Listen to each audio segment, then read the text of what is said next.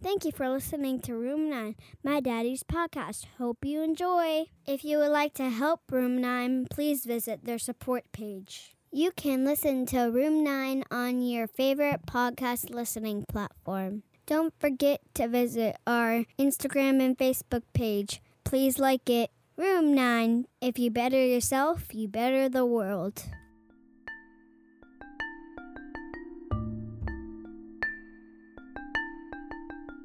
Hello, my Room Niners. Welcome to another episode of Room nine. In this wonderful episode, I sit down with the program director from Horizon Health's Terrace House, which they have a detox program and then their twenty-eight day program. We have an awesome discussion about his role at Horizon Health. We kind of talk about the stigma a little bit and how difficult change can really be. So you guys should absolutely enjoy this episode.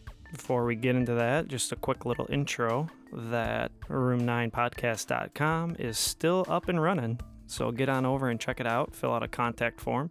Get on the support page if you want to help spread this message. We are doing lots of good stuff around here in the Western New York area and hope to keep pushing that out with your help to the rest of the country and the world. And if you can't help out financially, we would love for you to share our, all our stuff, like our Facebook page, share all our social media stuff, and that would be just peachy. Oh yeah, and one more big thing. We just got approved for a nice grant, and that is awesome because I'm going to get to upgrade some equipment and get some advertising going and really start pushing us out there. I'm very blessed and humbled that that approval came in. But anyway, without further ado, episode forty-six of Room nine with Jeremy Hitt.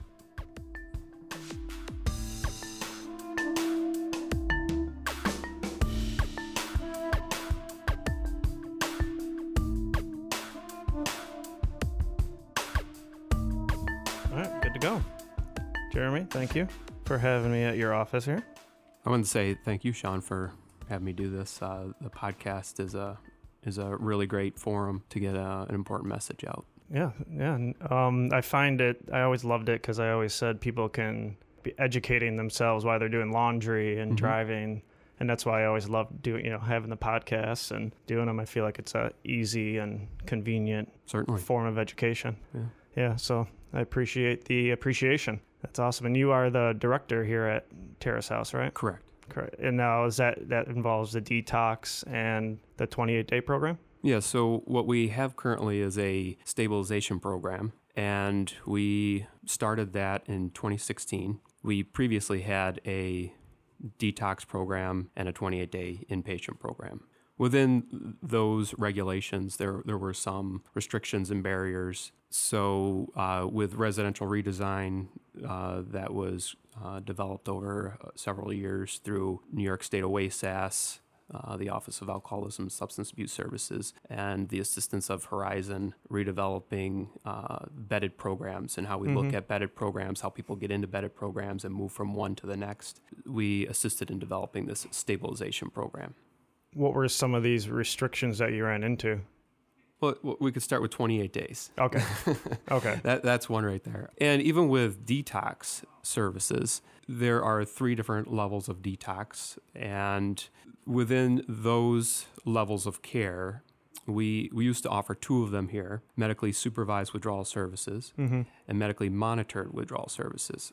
With medically supervised, the individual would get medicated for either alcohol, benzodiazepine, or opiate withdrawal. Okay. They would get a, a, a medication taper to help them wean off those substances. And once that medication is complete and they're considered medically stable, they're done with that level of care. Luckily, we had a medically monitored program that could shift into there, and mm-hmm. individuals who might still be experiencing some lingering withdrawal symptoms or come in off the street and may or may not get sick from withdrawal could still come in and be monitored. And within that monitored withdrawal program, they, they could stay up to twenty-one days. Okay. So there was another limitation. And medically managed withdrawal services that are like at a hospital, generally they can only stay again while they're medicated. So and then they have to leave and, once yeah, it's... There, there's pros and cons to that. I mean, they they have to make room for the next people that are coming in in, in a life-threatening condition in some cases. So they, they need to move people along. The, the barrier is is that, you know, where to next, and can they make that referral happen in, in the time frame needed? Yeah, because people obviously need more time than seven days when it comes to, right, you know, recovering and in the substance use realm of life. But then, as you pointed out, you have other people who are could potentially die from withdrawal, especially when it comes to um, the benzos and uh, alcohol withdrawals. Correct. You see some uh, some deaths quite often from the withdrawal. And I actually, one of my good buddies' aunt, she quit drinking cold turkey and her liver f- shut down on her and she died. Like, this was about five or six years ago. I, rec- I remember yeah. that happening. And my father, who's also an alcoholic, mm-hmm. I remember my mom, I had to talk with my mom, like, you can't just try to get him to stop drinking. Right. Because it could it could really end up bad. But I mean, so it's important that you get those people in too immediately. Correct. And I, I don't know, I kind of find uh, there's just not enough like beds anywhere mm-hmm. that you look at, that there's just not enough services for it, for the amount of people who are struggling and coming in and out. Yeah, and some of the local programs have added beds mm-hmm.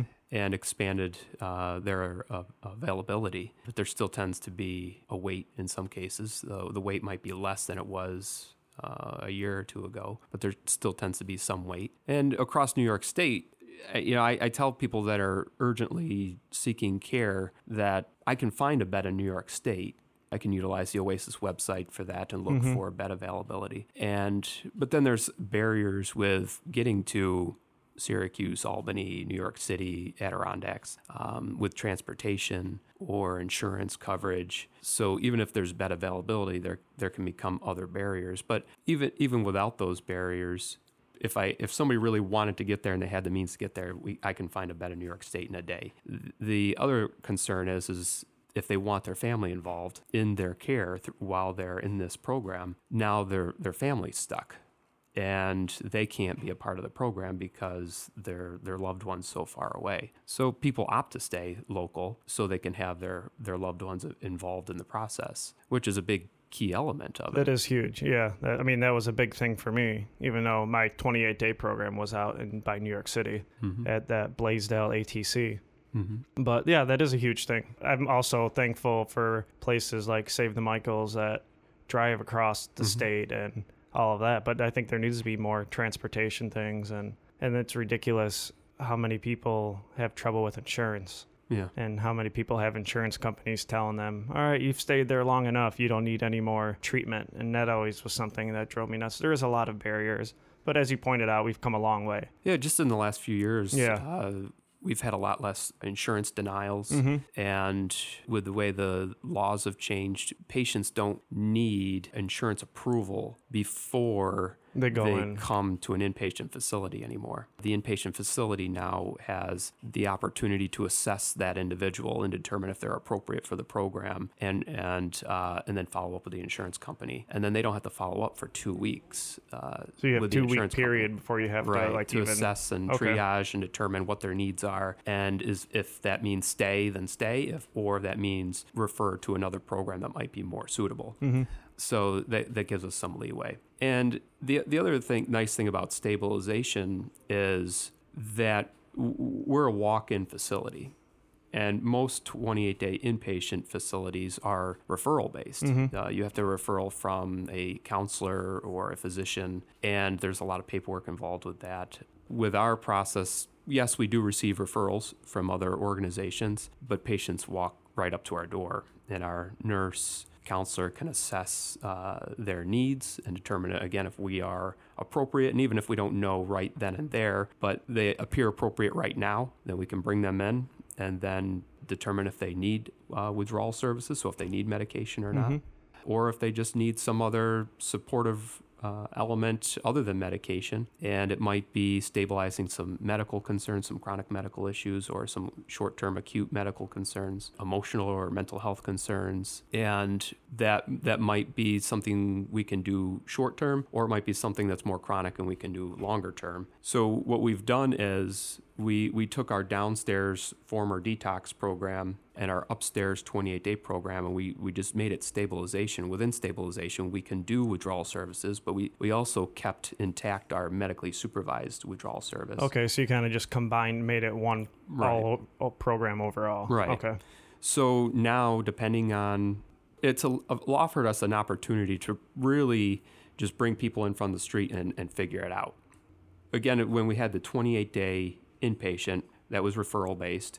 In that referral, determined that they're not going to need detox to get in the door there. So you got people waiting to get into your inpatient facility. And then the, the withdrawal service or the detox service, you have individuals that need to get out, in off the street, but they don't need detox. But the cycle mm-hmm. of the use is so disruptive that going to an outpatient just really isn't feasible because mm-hmm. they're so lost in the cycle that they, they're not going to remember an appointment, or there's transportation barriers or other there's lifestyle a lot, issues. A lot of barriers with that. Yeah. Right. So now it doesn't matter what they're using, as long as we can determine that their substance use is disrupting their life enough to, that they need to get off the street or wherever they're at to break that cycle, we can do that. So it really doesn't matter what they're using, whether they're going to go through withdrawal or not. We we can bring more people in that way and start assisting people without saying go to outpatient first, be assessed there, then they can determine if you can go to inpatient. We can just do it all right here.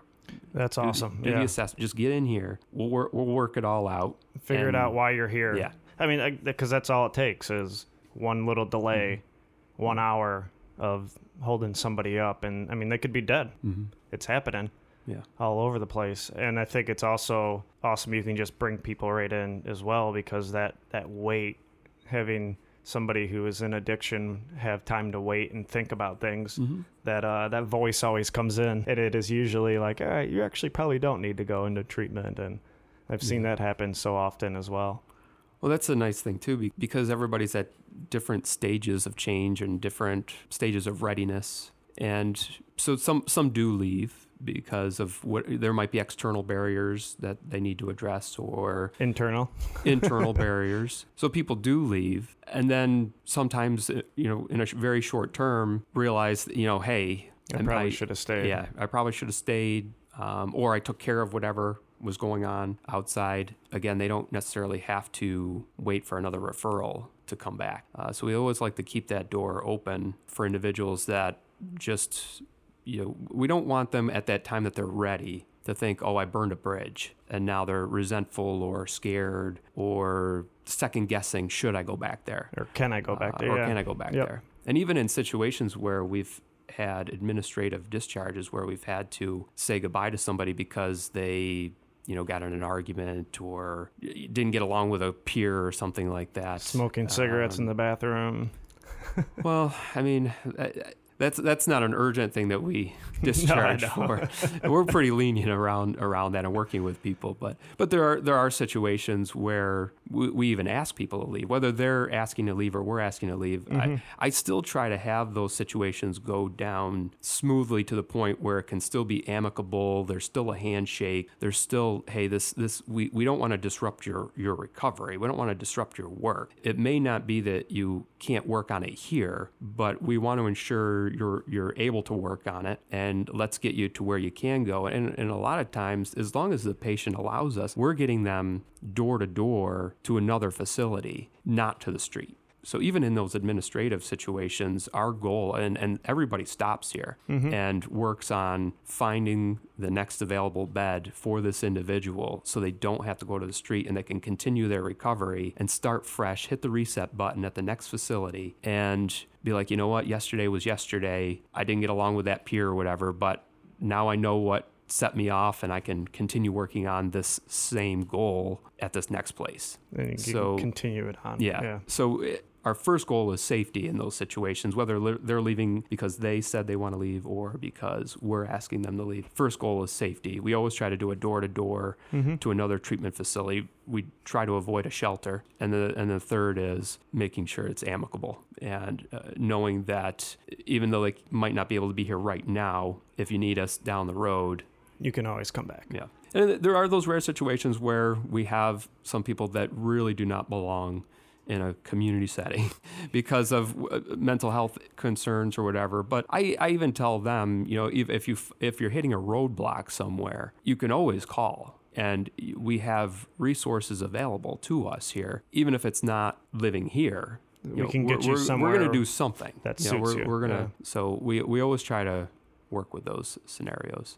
Yeah, that's that's awesome. And I also loved how, I obviously I didn't come to Terrace House, but I ended up at Horizon Village out in Sanborn. And then going into outpatient and all of that, I loved how all the counselors were always communicating from you know with one another. The counselor from Terrace House communing with communicating with one out the village, the one out in the village communicating with your outpatient counselor, and how they all kind of just had an idea of who you were. All that information is passed along with it, you know, how you've done throughout the program. And I always loved that interconnectedness of all the places that Horizon Health has provided. Yeah, coordination of care is huge. It it allows us to have everyone to have information that benefits the patient. Mm-hmm. And that can be hard when you're working between organizations because you don't necessarily have all their email addresses. You've got to hunt down their fax numbers. You got to go through their, go look up their websites or call their reception desk. Yeah. And, and, and that, that can become a barrier. Then you get a voicemail. Then you find out that they're on vacation. So here, when you're working within one organization, having access to information is helpful because we have one E M R, electronic medical record, that we can obtain information from. But even like we know their emails, we know like the counselor's email or the other staff. It doesn't have to be a counselor, the provide the medical provider. But even if that staff person is off, there's still ten other people we can include in the email to yep. you know like, to hunt people down and get information immediately to solve problems and come up with solutions. So working within one organization is is beneficial. It absolutely is. So you can have, I know my buddy um, that actually originally started this with, Andy, and he always talks about his reflection in the, you know, the door over there with everything he owned in two plastic bags. And hmm. I think that's what he did. He just walked right in and, you know, went through the whole works, and which he's still doing good, which I'm happy to, to okay. hear about. I mean, it's tough. You got people that are living on the streets. Mm-hmm. And if they need somewhere to go, how many beds do you have in just the detox area? twenty-eight beds. Okay. We have eighteen male beds, six female beds, and we have four overflow beds that can be all male or all female, depending on the need. What you need. Okay. And then now this is like downstairs, correct? That's downstairs. And then you would send them upstairs after they're cleared, which yes. is usually what, about seven days? That can ebb and flow. Okay. And, it, and it's case by case. Okay. So it's based on the individual patient's needs. And it can sometimes play with bed availability upstairs as well, and how how much availability there is in the upstairs portion with people moving on to the next their next program. We try not to utilize that as a barrier. If somebody really needs to move on to the next step from downstairs and there's a bit of a holdup upstairs, we we can move them along to another organization, and sometimes even to right to the village in some cases. But it's more of a case-by-case assessment of needs. Mm-hmm. So downstairs, we have a lighter program, meaning we, we have less groups, less activities, because there a lot of them are coming in right from the street. And even if they're not going through withdrawal, they might have other chronic health issues. Their sleep patterns are off. They're just new to the environment. So, it, you know, it's there's there's a lot for them that's just all of a sudden changed. Mm-hmm. So there's an acclimation process, and they're trying to figure out if this is the right place for them. We're trying to figure out if we're the right place for them, and can we meet their needs? So over over time, they start gradually trickling into groups and deciding if, you know, group is something they want to participate in. And even just following up with general health care, though, is, is often avoided when people are using because they're they're scared of yeah. what their physician might find or tell them, you know, or will they tell somebody else? Uh, will they tell my family that, you know, that, that I'm using or what I'm using? So they often avoid just healthcare in general. Yeah, I still avoid healthcare. I don't mm-hmm. know why. I don't have, still don't have a primary physician. I don't know what it is about it. I never, I've never been into the doctor thing. It's weird. I don't know why, because I'm going to end up getting sick where I need an antibiotic one day and not have a primary f- care physician. But I'm learning some things, Jeremy. We have urgent cares now. That's that, that's work. That is true. Yeah. All those are probably, you can't imagine what those are like. But so tell me what, like, what was your reasoning for getting in this field? You know, how this became something you wanted to do, you know, what your background kind of is in that area? That's that's an interesting journey for me. I, I started off as an engineering major. Really? Yeah. And uh, I had an opportunity to volunteer with at-risk youth. Okay. And wasn't really fitting in with the engineering population uh, at the school I was at. And through this volunteer activity was finding more more meaning and purpose, and switched to a psychology major. I, d- I grew up doing a lot of volunteering and service work. My family did a lot of service work through church and and uh, just other community organizations. So giving back and just helping the community has always been part of my lifestyle. Yeah. yeah. I felt like if I was going to have a career doing something, it was it had to have some sort of meaning to me at the end of the day, that I felt like I did something for for the community. Yeah, I love it, because that's how I have always I have always been like that. And really one of my main reasons for using that I kind of came to discover was going to work in a kitchen, or at the end it was cutting area rugs for a company, and just feeling that emptiness, like, what am I doing? I'm wasting my life here.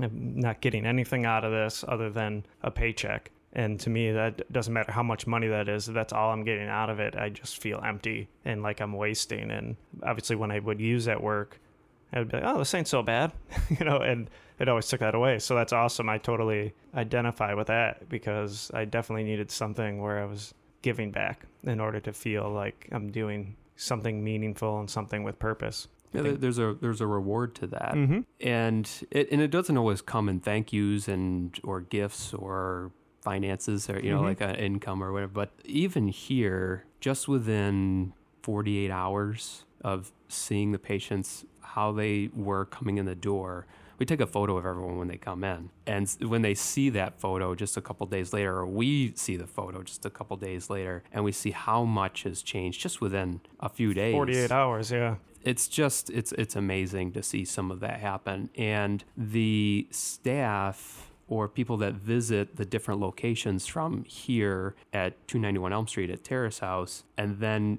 visit downstairs, and then visit the same people upstairs, and then go out and visit the village and see the same people, or even just different people out at the village, and they see how much has changed just within that few weeks or a month or two, not only physically, but emotionally, how they carry themselves, how they interact with the people around them, their outlook, the language they use uh, about themselves, about the world around them. It's it's it's completely night different. and day. Yeah. I mean, I've witnessed it going through the program with lots of people, and it's amazing. Some of the people, I tell people all the time that even my little bit time spent in jail with some people, I was in a, like a drug kind of dorm area at the Erie County Holding Center that they did. And just deal, seeing there's so many amazing, awesome, beautiful people when they're not using drugs. Mm-hmm. I mean, there was something, obviously for me, I've never stolen anything in my life till I was starting to get dope sick. And there's just so many amazing people, creative people, awesome people, kind people, you know, loving people that are just all over the place. And to see that transition, I love the whole picture idea, because it's almost something tangible. Well, some of them even ask for their picture. Yeah. They're like, can I have that as a reminder? I mean, that's huge. Yeah. I mean, even looking at some of my pictures with my girlfriend and my family and stuff from in the middle of my use, it was like, holy crap. You know, I, I'm skin and bones. I, not that I'm not skinny now, but I was even skinnier, if you can imagine that. It is. It's something like, oh, it makes you proud. It makes you happy. You feel you feel motivated when you see that. Yeah. And yeah, that's awesome. Yeah, the picture thing is huge. The staff even get motivated. Yeah. When the staff uh, that primarily work downstairs will go visit upstairs, and they'll see somebody that they saw downstairs. They see how they're doing upstairs. They get motivated mm-hmm. and excited from that. Or when they go out and visit the campus, they don't just say, oh, you know, hey, I noticed some changes. They they have their... They're excited. Yeah. They have big smiles on their face. Like, you wouldn't believe how so-and-so was doing right now. Uh, you know, so, you know, they really gave us a run for our money here, but they're doing so great now, you know. But so it really excites everybody to see that. Yeah, that's uh, that's super motivating. I can't fathom the the people that I really would hope to, you know, find ways to reach and encourage them through stuff like this, that are just stuck and scared mm-hmm. to do I take this step to go mm. in? Because it's hard. It's super hard. It's super challenging to come out on top, when, especially when you've been in an opiate addiction for many years. It yeah. is extremely hard to come out on top. And sometimes it can be defeating, because there's, I mean, there's a lot of times where you relapse. You get some clean time and you relapse. And one thing I try to push as far as my message goes to people is taking those, those relapses as just learning experiences mm-hmm. and not getting too down on yourself about it, because I've seen that all the time. Yeah. That somebody slips up one night and then feels guilty, feels ashamed, and then just says, F it. and right. goes on another run again. And that's one message I really try to push out there, because I'm sure you've seen people a couple times. You know, they've left, they've gone to the village, and then, you know, maybe eight months later, a year later, they're come back. And yeah. it's just, it's awesome. I've seen, when I was at the village, there was people I was with that, you know, knew some of the counselors when they just got there. And I just loved seeing the counselors accepting of that and be like, oh, well, you know, what what did you do right this time? Mm-hmm. And what did you do wrong? And let's, you know, let's change it. Yeah. I mean, that's huge, because so many people have this stigma of, oh, you're just going to relapse anyway. You're just going to relapse anyway. And I think that's really, it brings people down, and it really doesn't inc- do any kind of encouragement yeah. for people at all. But we we know when they show back up here, if they show back up here, that they're already going to be harder on themselves than anybody here is going mm-hmm. to be hard on them. So the the staff usually will, while they're waiting, you know, in the waiting room to come, the staff will go out and, and greet them and say, hey, we're just glad you're safe. We're glad you're here, you know, and, and just provide words of encouragement. And we'll look in, you know, when you're feeling better, we'll look and see what your plans are this time and what adjustments we need to make. And because we already we already know that they're going to be harder on themselves than mm-hmm. probably anybody else. Well, we always so, are as individuals, aren't we? We always are harder on ourselves. And we know and we know that the community gives them negative messages. Mm-hmm.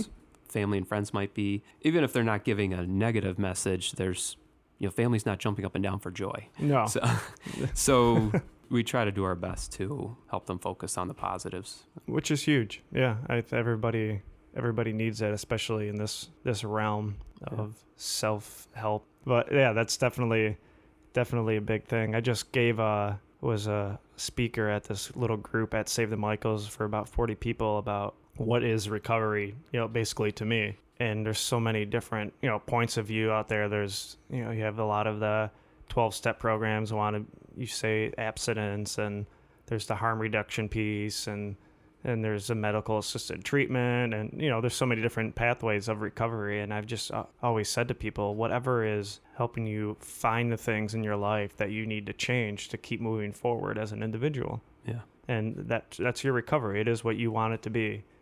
And if a relapse is a part of that, then a relapse is part of that. You know, use that as a learning experience. Uh, there was this argument on social media, which I stay away from constantly. And I just seen somebody posted, relapse is not part of recovery.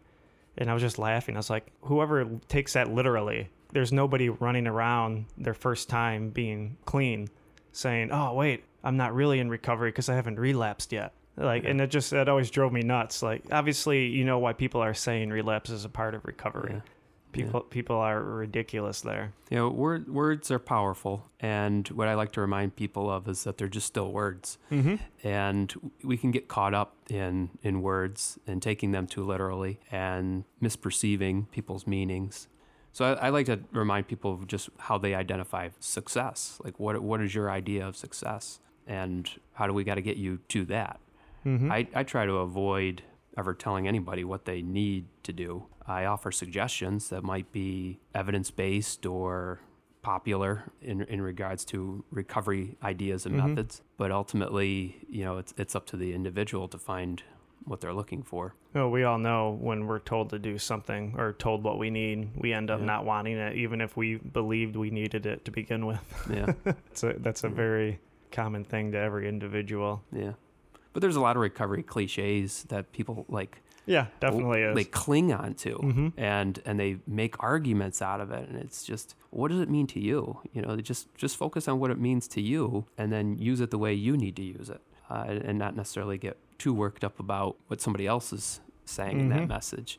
Just like you're doing. Sometimes you just need to avoid certain messages. Avoid the and conversation altogether. Just, yeah, because if, if it's going to be too negative, and it's not going to help anyways. No, especially on social media platforms.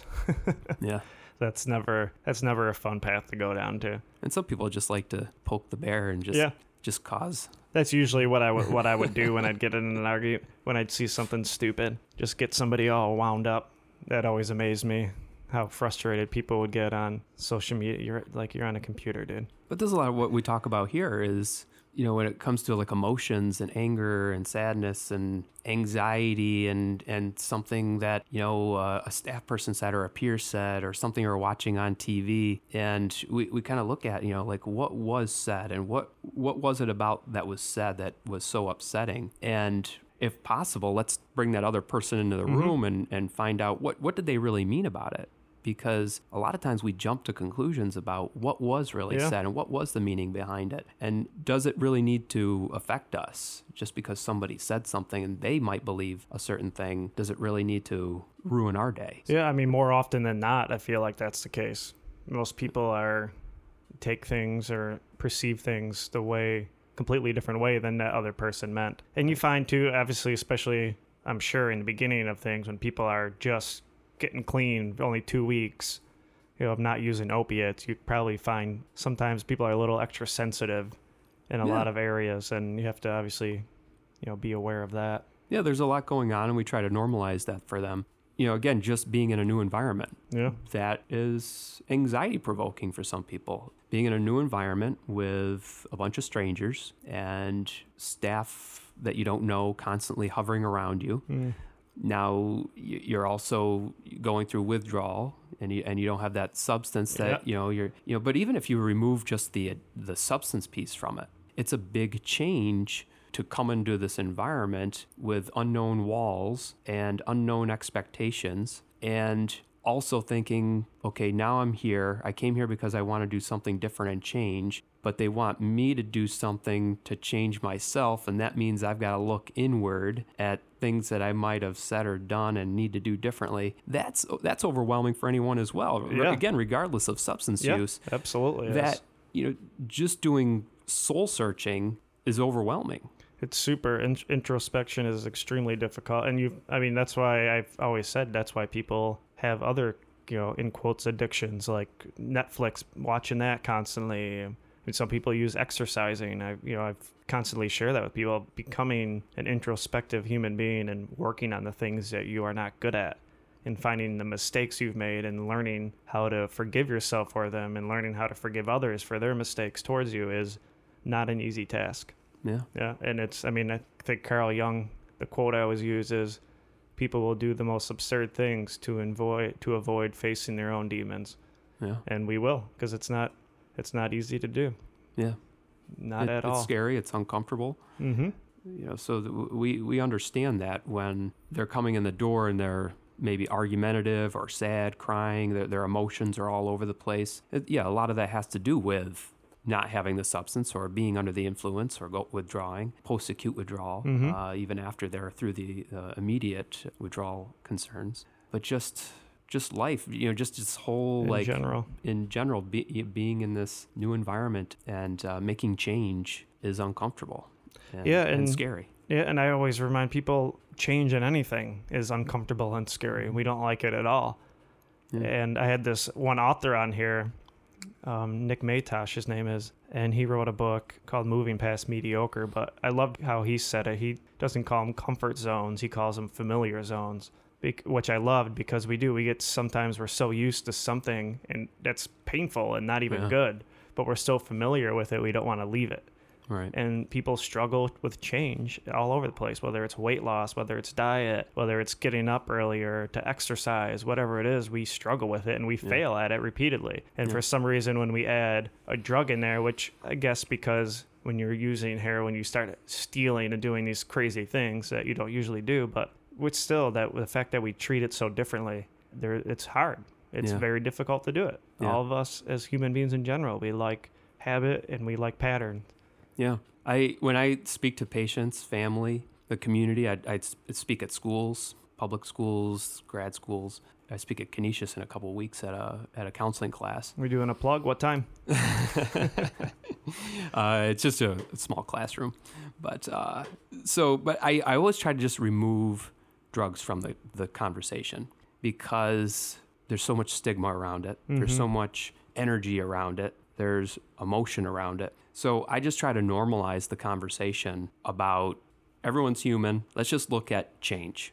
Who's done a, who's ever had a New Year's resolution? Who's ever tried to change anything? Start running, uh, exercise more, stop swearing and put money in a swear jar, or, you know, lose weight, change their diet. Whatever it is, you know, whatever pattern it is, uh, changing your sleep times, mm-hmm. or, you know, whatever the change is, you know, I just ask people, like, you know, who's done that before? Who's had a New Year's resolution? What kinds of things have you tried to change? And I even leave nicotine out of it, you know, even leave that out of it. And everyone, everyone's like, oh yeah, I've tried to do that. I tried to study more, or focus on this more, do that more. And we just start having a general conversation about change, and it's, well, how many of you were successful? And the hands start going down. Mm-hmm. It's, and how long how long did you work on that idea that you were going to change? And some people say, well, the ball didn't even drop, you know, on New Year's, you know, like, and I failed, and I already was back to the old habit. And other people are like, oh, well, I went, you know, like a few weeks or a couple of months. And we just kind of normalize that whole conversation of, okay, well, why? Well, you know, and then we all, all go back to the willpower. Like, well, you didn't have the willpower. And it's like, well, willpower is, it's it's this intangible, fickle thing, you know. Motivation is fickle. It's not concrete, motivation and willpower. So we talk about the elements of why one person gets beyond the thirty-day marker and continues on with that process of change, and why others don't get no. beyond that. And the the average individual doesn't get beyond thirty days um, before they decide just to go back to what was comfortable. So we just have a general conversation about life. Now let's talk about, you've been using this substance, you're physically dependent on it now, and if you don't have it, you're you violently sick. ill. Mm-hmm. Now add that into the equation. Yep, yeah. You know? And during all that time that you were using, you destroyed relationships, lost a job, you know, lost finances and all these other things. And now, like, there's all of that added to the equation on top of maybe legal troubles, mm-hmm. and all this new stuff is coming to the equation. So you've already blown everyone's mind away with, like, okay, I couldn't stop swearing after thirty days. And now you throw in substances, and, and it helps them have a little bit be- better understanding of the, the process and why it's so challenging and why it is enticing to go back to it. You know, I even use little examples of, let's just say now you, you have a job, you got to pay your bills, you got to get the kids on the bus, you, you've got all these responsibilities, but you you haven't slept for days because your kid's been sick, and you know that if you just use a little cocaine or whatever, you're back up in the morning, the kids are on the bus, you're at work, you've done everything you need to do. Otherwise, you're concerned that you're already out of time off at work, mm-hmm. and you can't miss another day, and you're already paycheck to paycheck. That's that's a lot of people. Again, you remove the substances from it, people are already stressed with those things. Yeah. And if one little substance can maybe change the equation and seem like a plus and a positive to help them get through the day and keep the food on the table, then it becomes all all of a sudden like, yeah, why wouldn't I do that? Yeah. You know, for some people. Yeah, well, I mean, every when you think about it, obviously, when anybody first started using substances, it obviously had a positive effect one way, whether it's your your thinking, whether it was, like you said, oh, I can stay up and get this done, and I don't have to miss mm-hmm. work. And then you just keep using it from then on, from there out, and it just becomes such a habit-forming thing. Yeah. And without even getting into the neuroscience of it, that alone is just like, why wouldn't I keep using this? This was awesome. I mean, when I first started using opiates, like I said, it made me feel better about myself, my job, that I wasn't wasting away with this meaningless job, and I was getting something out of it. And like all of a sudden, cutting area rugs and cooking food for fat Americans was uh, was fun and enjoyable. Mm-hmm. And that's why I use it. It gave me more confidence in myself. And when you just think about that in general, I mean, why wouldn't people just continue to use? And then next thing you know, the whole physiological aspects of it, and you end up getting, like you said, violently ill if you stop using it. And now I'm don't have any money. I've lost my job. I've gotten, I've sold my car for it. I've sold all my instruments. I have broken into my parents' house and took my dead brother and sister's jewelry and pawned that. So they don't even want me around right now. My girlfriend kicked me out. What the heck? And then next thing you know, you got nowhere to go. Yeah. And it really, for me, it happened in uh, six months when it really got bad, when I went from pills to actual heroin. Yeah. I mean, it was just that quick. And it, all of a sudden you look back in your life, like, how did this even happen? And how did this happen at all? And then being able to go into a place where I was just forced, completely forced in jail to get clean. There wasn't many outlets for um, buying drugs at the Erie County Holding Center, at least where I was. I've heard stories of some, but really was no access to that. And when I was forced to do that, I really started taking that inward journey. And that, that battle really begins, and it's not easy. And yeah. it's it's kind of how we started the podcast, talking about that. Sometimes when we're stuck in a rut, we feel trapped and we don't necessarily see that there's more options. So yeah, I think that a lot of people do feel completely stuck. And some people probably feel like they can't even go somewhere and even manage to ever get clean. Mm-hmm. And I think it's awesome, just stuff what you guys do here. And now I know behind closed doors at, you know, the meetings, there's always, well, this company's doing better than us. We got to do this. I know there's obviously some competition there, which probably is a good thing. Keeps people innovative and changing. But for the most part, I find I've worked with Spectrum Health. I'm working with Horizons. I'm working with Save the Michaels. And for the most part, I feel everybody just kind of really works together and really helps the community and is really looking to change them as one, you know, one unit. Yeah, we, we have to do that. Mm-hmm. Um, one organization isn't going to be able to do it all. We're not going to be able to offer all things to all people. And everyone's got to be willing to work together. And, you know, each organization, for the most part, is going to offer similar services, but then there's going to they're going to offer specialized services that the other one might not offer. And we and we need to utilize each other and work together. Absolutely. That's awesome. Well, Jeremy, thank you for uh, taking the time out of your busy day. Thank Appreciate you. you coming on, and uh, I'm sure we'll plan another one down the road here. That'd be great. Thank you, Sean. Awesome. Not a problem.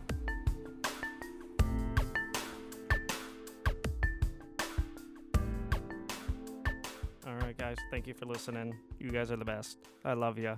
Stay tuned. We have some awesome episodes lined up and coming up. The C E O of Horizon Health, the C E O of Evergreen Health. We just are getting some awesome guests coming up the rest of this fall and into the winter and new year. But remember, go to room nine podcast dot com and give us a visit. Show us some love, and we appreciate all the support you give us, all the encouragement, all the financial support, all the social media support is just surreal. Okay, have a great week. I will talk to you next week, Monday. Peace.